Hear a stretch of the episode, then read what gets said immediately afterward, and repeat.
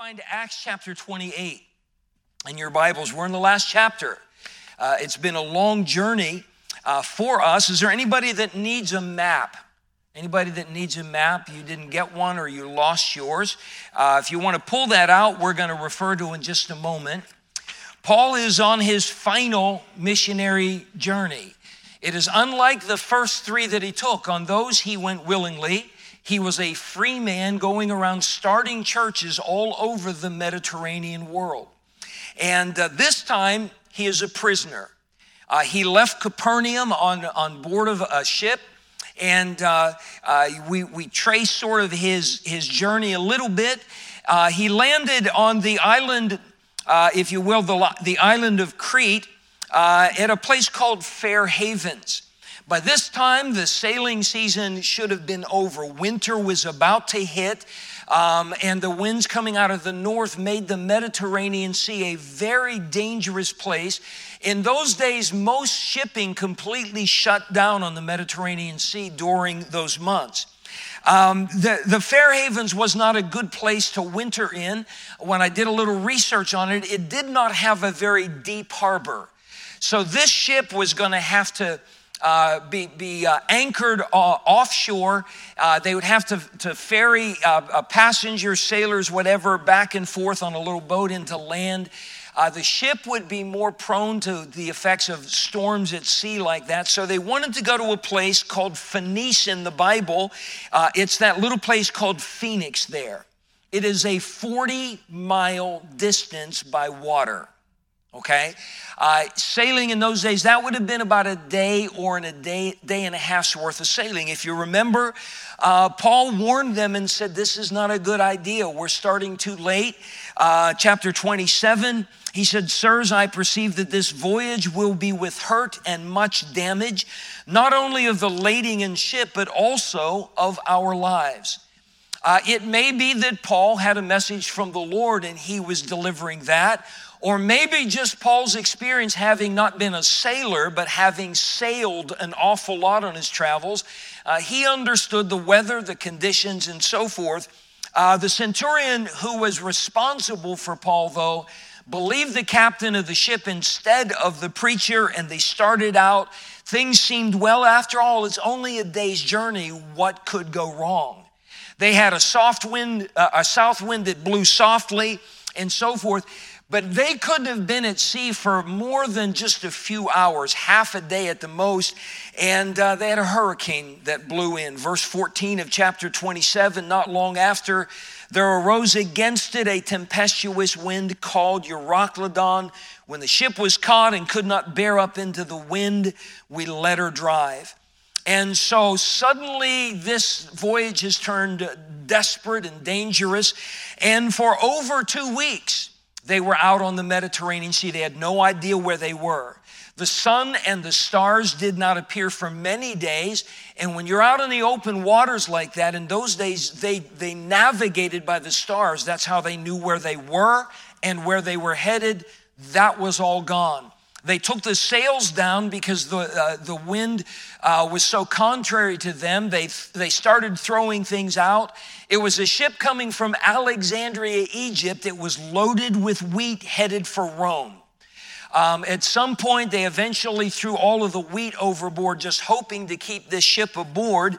Um, and uh, many days passed, they didn't eat. We studied where Paul had a message from the Lord, and he stood up and, and told them what the message was. He said in verse 25, Wherefore, sirs, be of good cheer, for I believe God that it shall be even as it was told me. Howbeit, we must be cast upon a certain island. We don't know if the Lord told Paul where they were going to uh, make landfall uh, or whatever, or just that there would be an island and so forth. The days went by, and uh, they, they found out they were nearing land. Again, they have no idea where they are. Uh, you see the, the, uh, the blue line on there. Um, they were supposed to go from Fair Havens to Phoenix on the island of Crete, a 40 mile journey. Notice that they ended up on a little island. In the Bible, it's called Melita. The name of that island today is the island of Malta. Um, that's a little more than 40 miles. Um, Anybody would take a guess how far away it was? 300? Anybody else? 400? 400 going once. Got 600? 1,617 miles. They're supposed to take a 40, this is like Gilligan's Island on steroids, you know, a three hour cruise. They were supposed to go 40 miles. They ended up, because of that storm, being driven 1,617 miles. Um, that, that would have been an incredible uh, uh, awareness. And of course, the ship was uh, shipwrecked uh, on the island of Malta. Um, all the passengers got off. Paul said in verse 37 of chapter 27, and we were in all in the ship 200, three score and 16 souls, 276 people. Um, the ship was lost. Um, everything that they had on board was lost at sea.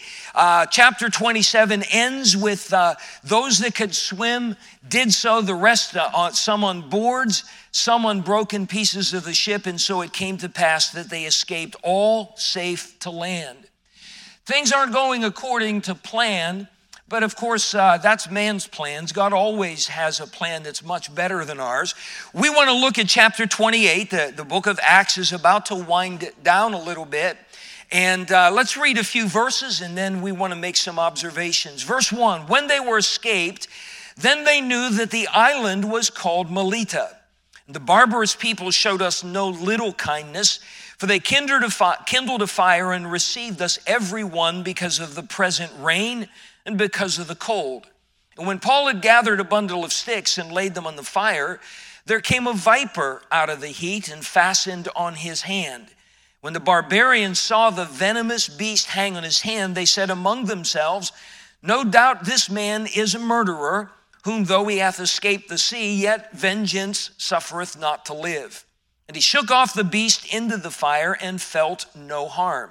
Howbeit they looked, when he should have swollen, or fallen down dead suddenly. But after they had looked a great while and saw no harm come to him, they changed their minds and said that he was a god. In the same quarters were possessions of the chief man on the, of the island, whose name was Publius, who received us and lodged us three days courteously. Came to pass that the father of Publius lay sick of a fever uh, and of a bloody flux, to whom Paul entered in and prayed, and laid his hands on him and healed him. When this was done, others also which had diseases in the island came and were healed, who also honored us with many honors. And when we departed, they laded us with such things as were necessary. And we'll stop there at verse 10. Tonight, we just want to deal with Paul's sojourn on this island of Melita or of, of Malta. Um, the, the, the journey took them in a place they did not expect to go. Uh, but Paul, uh, in the middle of that storm, God had said, You're going to land on a certain island. We don't know again if God told him which island or how far they had to go to get there. But Paul already knew that, that they're going to land on this island. Uh, so there was no surprise there. But please understand, their journey did not go the way they expected. They thought 40 miles, we'll be there, south wind is blowing, this is a good day and then everything changed on them. How many have noticed in your journey of life it hasn't always gone the way you thought it would? Anybody like that? Even when we think we know what we're supposed to do, sometimes it doesn't turn out the way we want. Sometimes it takes a lot longer to get where we wanted to go and so forth. But you understand this when you're following the leadership of the Lord, God is never a day late or a dollar short. God's will, uh, the Bible says, as for God, his way is perfect. You understand that Joseph was 17 years old in Genesis 37 when he had his visions about his brothers bowing before him. The second vision, his brother and his parents bowing before him. He was 17 years old. He was 39 years old when that actually came to pass. And he wasn't in Canaan anymore, he was in Egypt. Between 17 and 39, he had no idea that his journey was going to take him in, into, a, into slavery, into Potiphar's house, into prison, into Pharaoh's palace, and then everything was coming to pass. But none of that was an accident or a mistake with God. God knew exactly where he needed Joseph and how to get him there. David was anointed to be the king of Israel when he was a youth. So insignificant that when Jesse was told to bring his sons to a feast with Samuel the prophet, he didn't even bring David, the youngest, left him out there taking care of the sheep. Does anybody know how old David was when he became king? 2 Samuel chapter 5 verse 4 said he was 30. So he's anointed as a young person, maybe a teenager, we're not sure, just the Bible says a youth. He's anointed king at 30, but that was only over the tribe of Judah. He was 37 when he became king over all the nation of Israel. And during that time, David had to flee in the wilderness from King Saul. A lot of things transpired in his life, but again, none of that was a mistake with the Lord. Uh, if you're reading through the, the Bible, not long ago, we read in the book of Exodus that when God brought Israel out of Egypt, he didn't take them up the coast of the Mediterranean Sea into Canaan land. That would have been a three day journey. The Bible said that was the nearest way, but the Philistines occupied that land. And the Bible says God didn't lead them that way. He went way out of the way. He said, lest their hearts get discouraged when they saw war. They weren't ready for it yet. So, Paul and, and, his companions and these, all of these 276 people have, have found a refuge from the storm on this island called Melita. Look at the reception that these stranded people receive. Verse 2 And the barbarous people showed us no little kindness. In verse 4, they're also referred to as barbarians. Kind of a harsh term, a barbarian. There's no evidence that there was a Jewish synagogue on the island of Melita. If there was, I think we would have found that in the scripture because that was always Paul's first place of contact. Um, these people are labeled barbarians. It's not trying to be an insult to them, it, it, it's nothing like that. Um, but in the Jewish mind, if you were a Gentile uh, and you weren't of the proper faith, you were considered a barbarian. And even possibly with the Roman Empire, this, this particular island might have been considered a backwater kind of place. Okay? But in spite of that, these weren't like headhunters or, or anything like you might in, encounter in other places. Uh, would, would you notice here what the Bible says? Um, they showed us no little kindness. That's a rather odd way of saying they showed us tremendous kindness. Now, understand this is a small island. Uh, this is an island that is shut off from the mainland. Uh, it, you know, uh, Italy's to the, uh, the north, just a little bit of them, but there's no ships going in or out. That, that time has passed. And there's been this hurricane that brought this ship there, and the island of Melita uh, seems to have been on the fringes of that, and they've got some of that weather. These people have already hunkered down for the winter. They've got their stores in place for a long winter. Uh, they're not expecting any ships to come in and disembark passengers that they're going to have to lodge and feed nor are there any supply ships coming in to resupply them. So, whatever they've got in the pantry, whatever they've stored up for winter, that's what they will survive on until the spring comes and the shipping lanes open up. And all of a sudden, here's a shipwreck, and there are 276 stranded people there. Um, that's, a, that's a big financial burden on them. Uh, I, you're probably following the news as well as I am. Um, many of these uh, cities in our country uh, that uh, when, when uh, the former president was in, uh, and he was trying to close down the southern border, they were declaring their superior righteousness, calling themselves sanctuary cities. How many heard that? They were happy to do that because they were a long, long way from the southern border of our country. And uh, then Governor Abbott got the idea saying, well, let's send these it's it's now several million. I forget the number of people that have illegally crossed our borders. The, the towns in texas have been dying under the financial strain the crime problems and all of that. So governor abbott said you know there are all these sanctuary cities up north that, that declared that they'll take care of them. And so they started busing them in and all that. How well has that gone over not well at all. And here's the thing in New York City alone, um, it, it's costing millions and millions of dollars a month. Uh, they've got to provide lodging for these people. They've got to provide food. They're providing health care. they're handing them cell phones.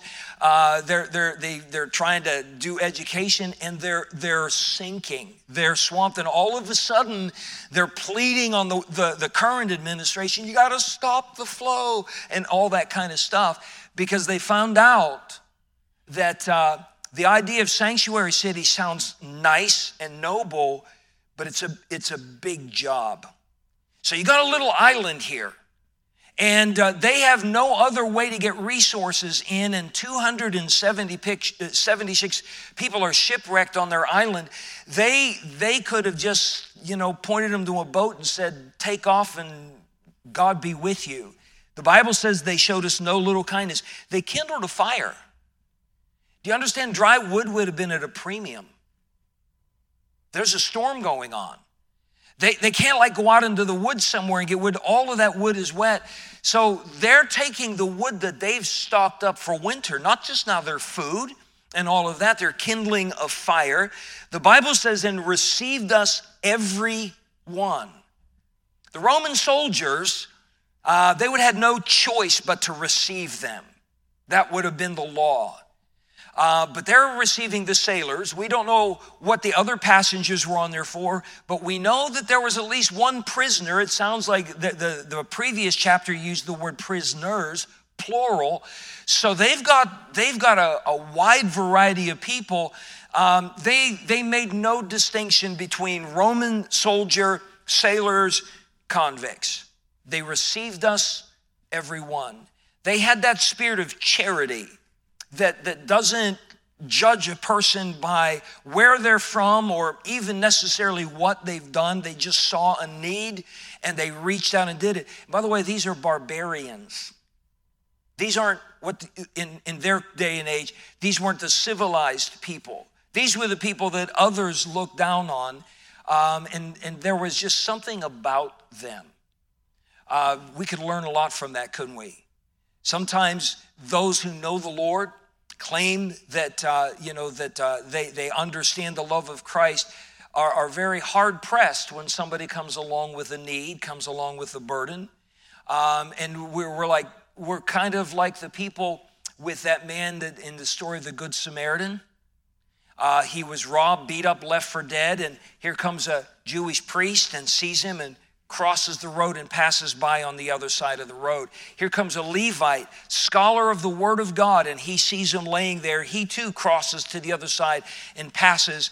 And it was a Samaritan, someone that Jewish people would, would not even give the time of day to that saw the man and went to him, uh, took of his own goods and, and bound up his wounds, put him on his own animal, took him to an inn, paid for his keep, and said, uh, if, if he has to stay here longer, put it on my bill, and when I come back through, I'll pay for everything.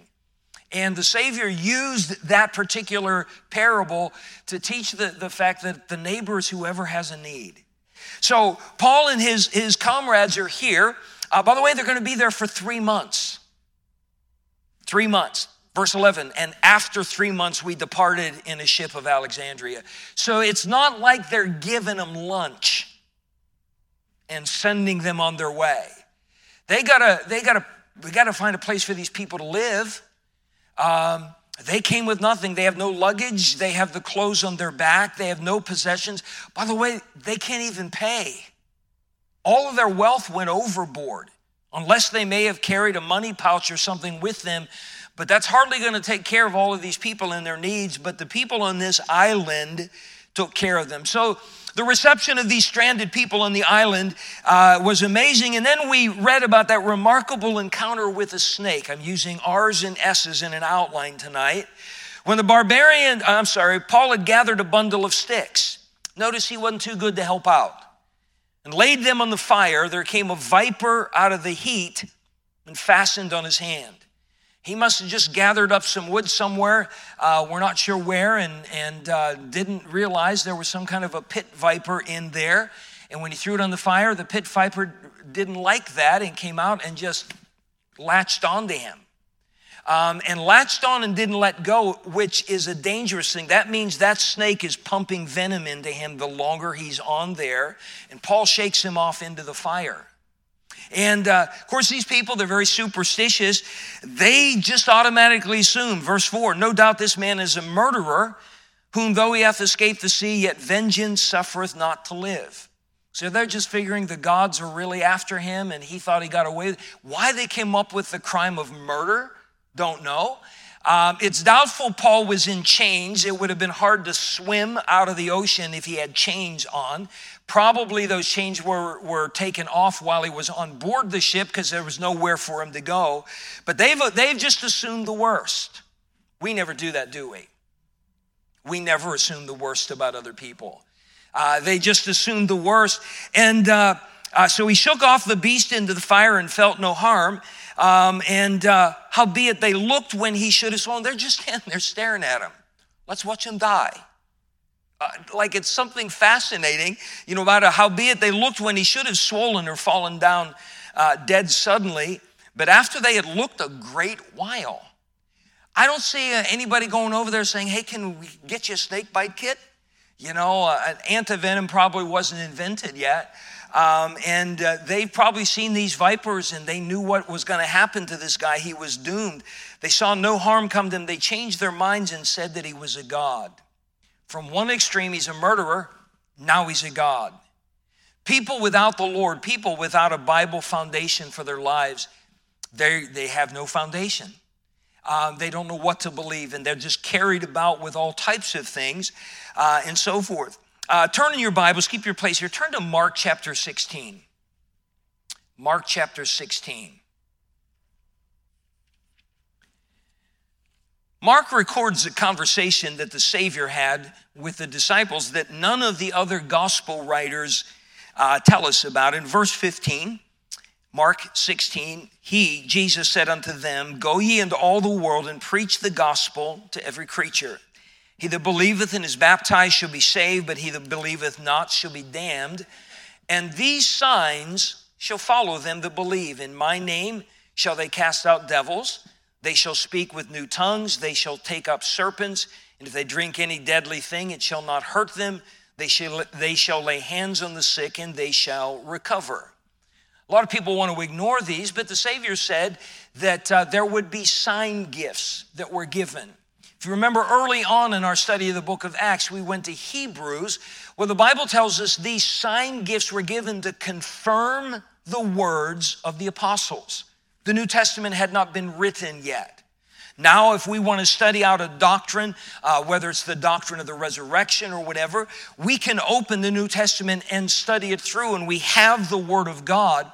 When the apostles are going out, especially like an island like Melita, um, there appears that the, there was no synagogue there. They may never have come in contact with the Old Testament scriptures. There's no doubt in my mind that Paul is going to tell these people about the gospel. He's going to share Christ. That's what he did everywhere. Nothing stopped the man uh, from doing that. But that is going to be almost like fanciful news to these people. They've never heard about a Messiah being promised. They don't understand any of that. Somewhat like a missionary, we can we uh, support Brother Aaron McCullough, and they're going back in the jungles of, of Peru into the Amazon jungles, the jungles in Africa. They're going back to these villages and places, um, taking the gospel, and sometimes they're the first ones to do so. You got to start somewhere. Well, God gave the sign gifts to say, I'm not making this up. This is not a fable. Uh, this is the truth, and this sign is a is an act of God to confirm to you that what I'm sharing is truth. How many understand that? Okay, so the, the Savior said that those signs were going to be given in Acts chapter uh, 2 on the day of Pentecost.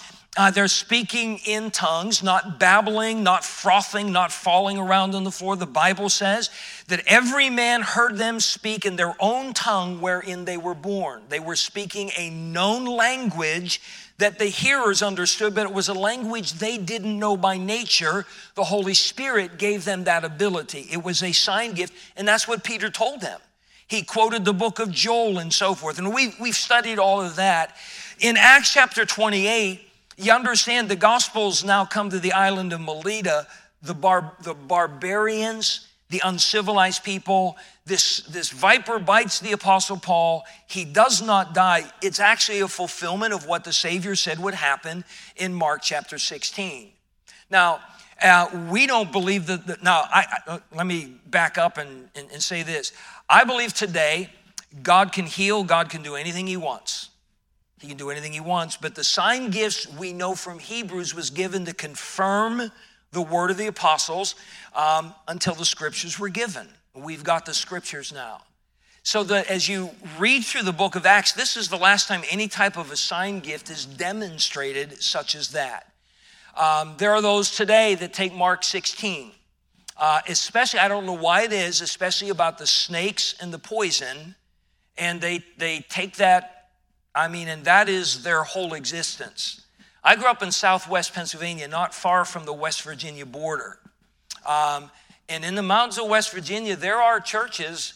Uh, they claim to be Bible believing people. I don't know where they all stand on the gospel, uh, but they are called snake handlers. How many have ever heard of them? How many have ever seen the videos coming out of those places? Um, and they have they have containers with uh, rattlesnakes and copperheads are the two big ones. They're uh, the poisonous snakes generally that are found in that region. Um, and I'm not sure why it's mountainous regions. Kentucky has also uh, some that do that. And in the middle of their church services, man, these, these people are reaching in and grabbing these snakes and, you know, uh, you know all this kind of stuff. Uh, there have been uh, uh, since probably in the last 15 years, there have been over 100 people that have died in the snake handling churches. I, saw one particularly gruesome video uh, of a guy, uh, and he was the pastor of the church. Uh, he had done this many times, and he had a rattlesnake, and it struck him right on the jugular vein. Uh, and in, and we're talking, he stepped out of the building. The EMTs hadn't even been called yet, and he just dropped dead, blood streaming down his neck, and so forth. Um, please understand that's not what Paul was doing. Paul wasn't going out trying to find a snake to see if it could bite him so he could say, See, look, I, have got this. This was just one of those things that happened by nature. Uh, keep your place here. Could you turn to Matthew 4? Matthew chapter 4. And by speaking of this, I'm not trying to make fun of anyone. I feel sad when people take the scriptures out of context. Um, it does not end well. Um, in Matthew chapter 4, we read about the temptation of Christ. Notice, if you would please, verse 5, the second one. Then the devil taketh him up into the holy city and setteth him on a pinnacle of the temple. The temple was on the highest point in the city of Jerusalem. Temple Mount is still there.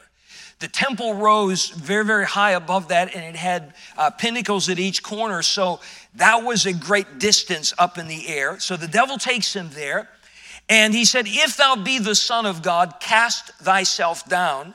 For it is written, He shall give His angels charge concerning thee, and in their hands they shall bear thee up lest at any time thou dash thy foot against a stone. Do you know that the devil can quote the Bible? And he quoted the Bible. Question Did he quote it correctly? Yes or no? Actually, he did. He did. He just didn't quote it completely. He left something out. Keep, keep your place in Matthew 4, Psalm 91. I'm not trying to confuse you uh, there. That wasn't really a trick question. Psalm 91. In verse number nine says, Because thou hast made the Lord, which is my refuge, even the Most High, thy habitation, there shall no evil befall thee, Neither shall any plague come nigh thy dwelling, for he shall give his angels charge over thee to keep thee in all thy ways. They shall bear thee up in their hands, lest thou dash thy foot against a stone.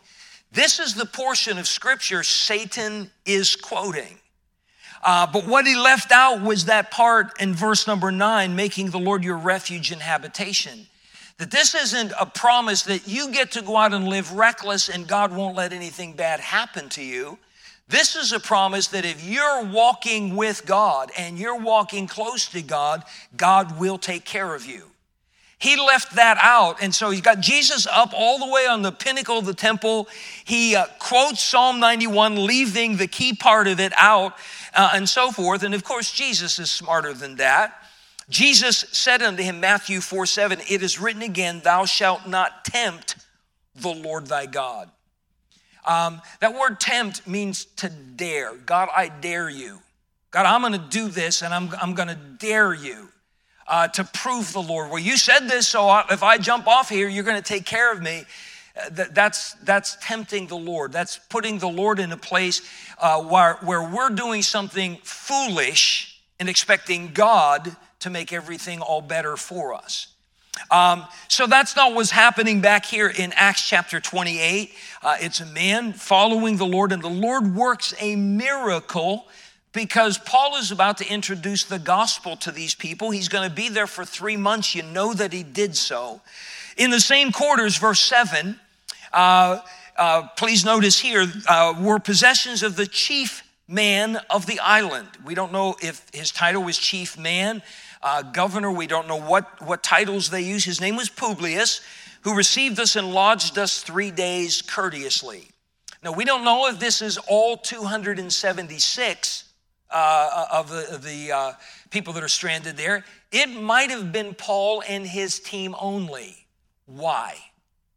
Why might it have only been Paul and his comrades? What's that? Maybe the centurion, because Paul had favor with him. Why else? The most likely explanation the snake thing. They're worshiping, worshiping him as a god and uh, the chief of the island is going to want to entertain the God. I mean, you want to keep God happy with you. And, and that's, understand, they don't know any better. Okay, and, and that would have probably been their mindset. It came to pass that the father of Publius lay sick of a fever and a bloody flux, to whom Paul entered in and prayed and laid his hands on him and healed him. So when this was done, others also, which had diseases in the island, came and were healed who also honored us with many honors, and we, when we departed, they laded us with such things as were necessary. Paul's been on this island for a day, bitten by a snake, and they're already revering him falsely so as a god. And we know Paul, they tried that in Lystra, and he would not allow them to do that. So there's no doubt in any of our minds that Paul rejected their claim. He's brought there you understand the man's the man's been a prisoner for years now starting in capernaum two years in prison been falsely accused he's been on this voyage and he's been he's been lost at sea for two to three weeks in the middle of a hurricane um, the ship has been battered to pieces and they survived barely with their life, so he's been shipwrecked. Now he's brought onto this island and there's no way off. Um, they understand they are stranded here until springtime when the shipping lanes will reopen and so forth. Do you ever wonder if it may have crossed through Paul's mind? Enough is enough. You know, I've had enough of this. Here I am serving God, and for years now, there's been very little positive in my life. We know that on the early part of the journey, they stopped uh, at, at, at, I believe it was Sidon. Paul was allowed to go uh, on shore and refresh himself with the brethren that were there, but then they had to get back on the ship. There were little tiny moments, but for the most, the last few years of his life have been, been, been uh, I, I won't say a mess because he's not fallen into any sin, but it's been, it's been hard. It's been hard. But notice this the minute Paul sees a need, he's out there meet, meeting the need. Um, he's, he's penniless. He has, he has no idea how long they're stranded there. He has no idea what comes next, but he heals this man. And all of a sudden, there's a line uh, standing outside. Everybody on that island that had any kind of a disease, there they are, and, and they're there to be healed. And Paul's once again giving of himself. He never stops. He was an incredible child of God. Turn to Second Corinthians chapter 4. We'll wrap things up a little bit here tonight. Second Corinthians chapter 4. Paul's the man that told Timothy, endure hardness as a good soldier of Jesus Christ. He didn't just tell Timothy to do that, he lived it. He was the example of that. Notice what he says in verse 8, and we've read these verses, they're familiar to us. We are troubled on every side. How many have some troubles right now? How many could say, I have trouble on every side? There's nothing in my life but trouble. Okay, I don't see any hands going up on that. Paul said, We are troubled on every side, yet not distressed. We're perplexed. We're not sure what the answers are. We're not sure how this is going to work, but not in despair. Persecuted, but not forsaken. Cast down, but not destroyed. Always bearing about in the body the dying of the Lord Jesus, that the life also of Jesus might be made manifest in our body. For we which live are always delivered unto death for Jesus' sake, that the life also of Jesus might be made manifest in our mortal flesh. Paul's writing at a time when it costs something to be a Christian. We've lost that in our Western culture, uh, but in many parts of the world today, it costs to be a Christian. In, in most Muslim nations, if a Muslim person converts to Christianity, the laws are in place, that person can be stoned to death just for the act of getting saved. We don't have to deal with that. We might make some family members upset with us uh, because you know, you know, we were born and, and raised in one particular religion, and now we've gotten saved, and we're going to follow the Lord believers' baptism, go to a different church, and that's hard. Some of you have dealt with that, but it's nothing like being stoned to death uh, Paul just says that's our life, but we're not stressed out about it. We're not perplexed. We're, we're not in despair about anything. Notice uh, verse number 16. For which cause? Talking about the, the sake of the God's people and the example they set, for which cause we faint not, we don't give up, we don't quit, we don't turn back. But though our outward man perish, yet the inward man is renewed day by day. How did Paul do it? He kept a very close, fresh walk with God every day. He said, The inward man is renewed every day. It was Paul that had the message from the Lord on, on, on the ship that stood up. Wherefore, sirs, be of good cheer, for I believe, God, that it shall be even as it was told me. How could Paul endure all that? And immediately, all these people are coming saying, Help us, help us, minister to us, take care of us. And this man has to be tired. He has to be exhausted. They've not eaten much uh, for weeks and, and all of that. He has to humanly be struggling with frustration, but he's not doing any of that. He's just bring them in, bring them in. Let me help, let me help.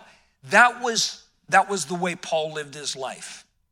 And God recorded this episode on the island of Melita not as just a history lesson for us, but as a spiritual lesson for all of us. Don't give up because the going got tough. You stay close to God. Let the inner man be renewed on a daily basis. It's the only way that you can endure hardness as a good soldier of Jesus Christ. How many, how many know who John Harper was? The name John Harper, does that ring a bell? Nobody? Okay. How about this? Does the name the Titanic ring a bell? How many know about that? John Harper was a Scottish Baptist pastor who was a passenger aboard the Titanic when it sank in April of 1912. When the lifeboats, the last of the lifeboats, pushed away from the Titanic as she was beginning her descent downward, there were hundreds and hundreds of people left stranded on that ship. Many of the lifeboats went uh, not even half full. It, it, was just, it was mayhem. Uh, the, the plan was women and children first. There were a few men that somehow slipped aboard and so forth. Uh, but hundreds of people were going to perish uh, before that night was over. It was in the, in the waters off of Nova Scotia. Uh, it was wintertime, icebergs, and all of that. Uh, it is said that the human, a human being in that water would only last uh, a couple of minutes or so, and then hypothermia would set in and they would, they would just drown, they would die. There was no way to survive that. John Harper said goodbye to his wife, put her on board one of those lifeboats, and he stayed behind on the deck knowing that he was about to spend his last night on earth. The reports are from those who did survive. Some that were on the Titanic survived and were picked up by the Carpathia the next day, uh, floating on pieces of furniture and so forth. There were a few that did so. That John Harper spent his last few hours alive preaching the gospel of the Lord Jesus. He wasn't bemoaning his fate. Um, he wasn't crying and, and, and uh, bewailing anything. He was going from person to person sharing the gospel. And as the ship began to go down, most of the people that were on deck that could get there, some people were trapped below decks and just drowned there. They were flung into the sea, John Harper being one of them. And the survivors of that remember hearing his voice calling out, telling people that they needed to be saved, sharing the gospel. There was a man that was on board that ship and he was in the water that night. His name was George Henry Cavell. And he thought he was going to die that night when he heard a voice not far from him crying out, Believe on the name of the Lord Jesus Christ, and thou shalt be saved. John Henry Cavell claims that he was the last convert of John Harper. Because after he heard that statement, John Harper's voice died out, hypothermia set in, and he perished. His body was never recovered. Somehow, George Henry Cavell survived the night, was picked up by the Carpathia uh, the next day, and he related that, that his testimony and story to the New York Times when they got back um, to, to stateside, he said, I'm the last convert of John Harper. What would we have done in our final moment like that? Would we have been so self centered about our plight? Or would we realize, I've got one more chance to be a witness? These people, this is their last chance to get a witness. John Harper had the heart and the spirit of the Apostle Paul. When I read this account of Paul, when I read the testimony of that, that Scottish Baptist preacher, John Harper, I'm convicted about my own testimony, my own dedication to the cause of Christ, the, the necessity to endure hardness as a good soldier, the need to have my inner man renewed day by day because there's always going to be somebody out there that needs Jesus, that needs love, that needs encouraged, that needs prayed for.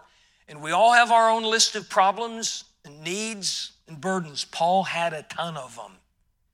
But he managed to set all those aside and said, God sent me to this island at this time for these people. I wonder when we get to heaven if we're going to see people that were on the island that night, those barbarians that came in contact with a shipwrecked preacher who said, Believe on the name of the Lord Jesus Christ and thou shalt be saved.